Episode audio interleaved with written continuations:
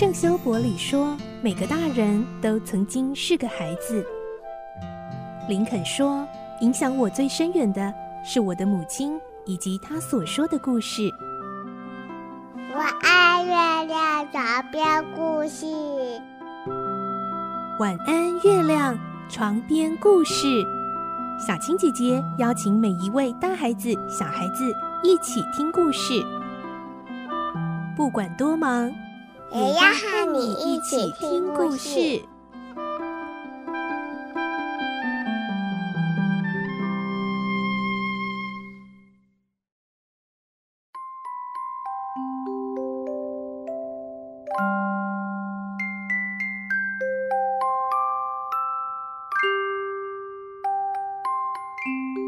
晚安，欢迎你和我们一起听故事。我是小青姐姐。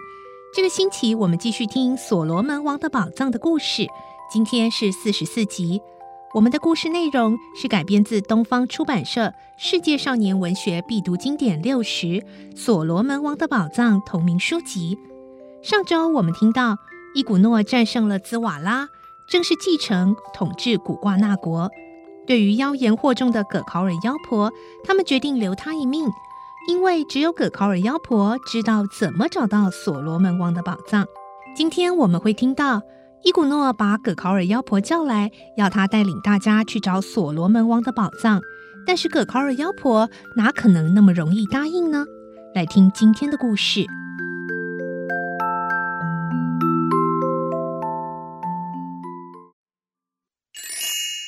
所罗门王的宝藏四十四集：危险的向导。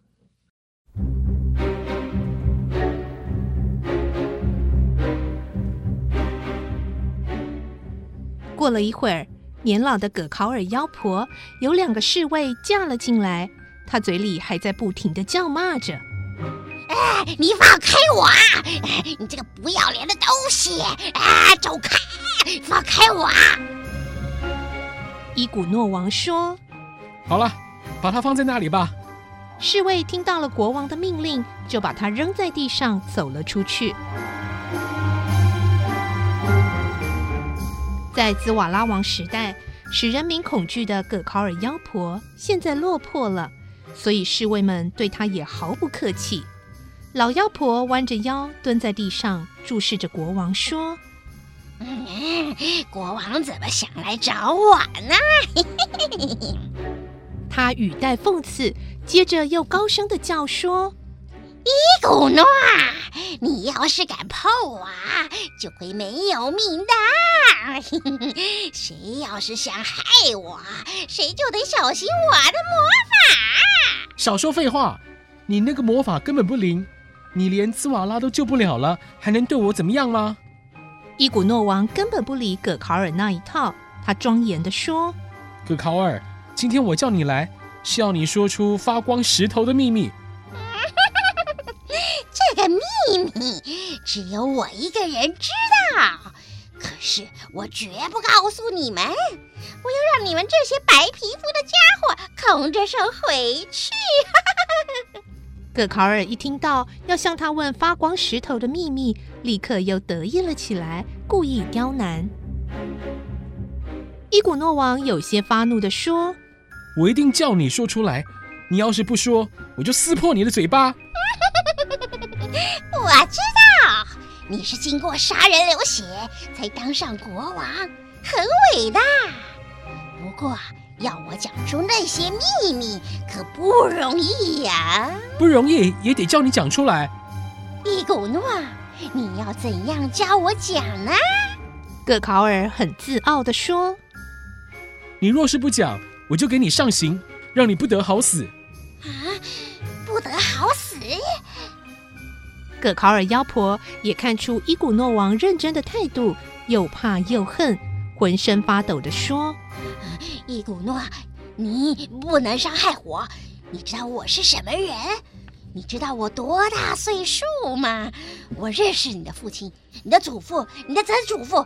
古瓜纳国创立不久，我就住在这里。我希望一直活到古瓜纳国衰微的时候。我命里注定不会被人杀死，所以伊古诺，你要小心我的魔法。哼，不要胡说了！我是国王，我随时可以杀掉你的。你活了那么大的岁数，还有什么乐趣呢？你的身形和脸型，不要说是女人，就连人的样子都没有了，简直像只小猴子。要想杀你，我根本不必费力。哼，你这个年轻小伙子懂得什么？你认为只有年轻人活着有意思吗？年纪大的人最大的乐趣就是活着，在暖和的太阳下呼吸着新鲜空气是最开心的事。年老的人最怕冷汗死啊，这些事情你还不懂吧？这是葛考尔的真心话。他看到伊古诺王毫不畏惧他的魔法，心里有些发慌了。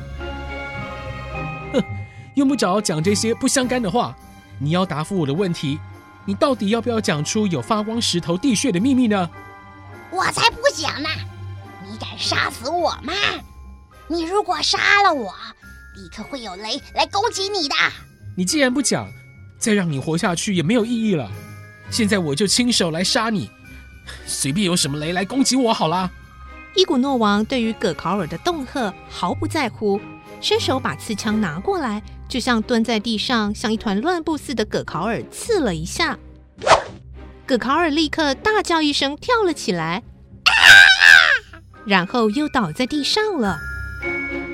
啊，痛死了！伊古诺娃，请您饶命吧！我讲，我讲，我一定详详细细的讲出来，请你不要杀我。让我每天晒晒太阳，吃块肉就行了。葛考尔妖婆经不起考验，一下子就显露了原形。她怕伊古诺真的会杀了她。你如果听从命令，我就饶了你的性命。你明天带领伊哈德王叔和外星球来的客人到地穴里去。你可不要走错路啊！绝不会走错的，我一向最守信用。以前有一个女人，曾经领一个白人到了那里，后来灾难就落在那个白人身上了。那个女人名字叫葛考尔，也许就是我。葛考尔妖婆嘟嘟哝哝的说个不停。伊古诺王说：“哼，你不要乱吹牛了，那已经是三百年前的事了。”葛考尔很阴险的笑了笑，也没有再说什么。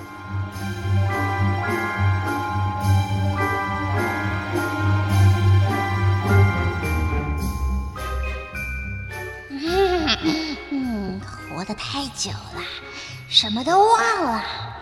也许那个女人是我的祖母，她的名字好像也叫葛考尔。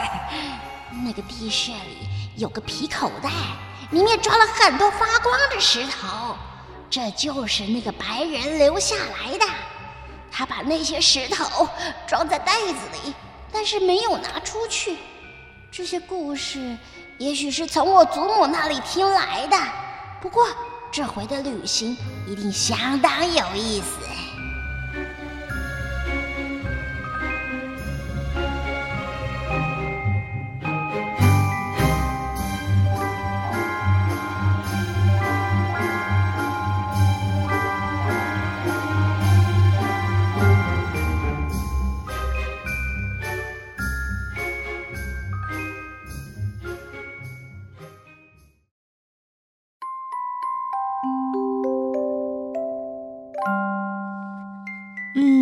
完了今天的故事，我们知道他们的探险队要再次出发喽。而这一次呢，将由葛考尔带领他们，真的要去找所罗门王宝藏的所在之地了。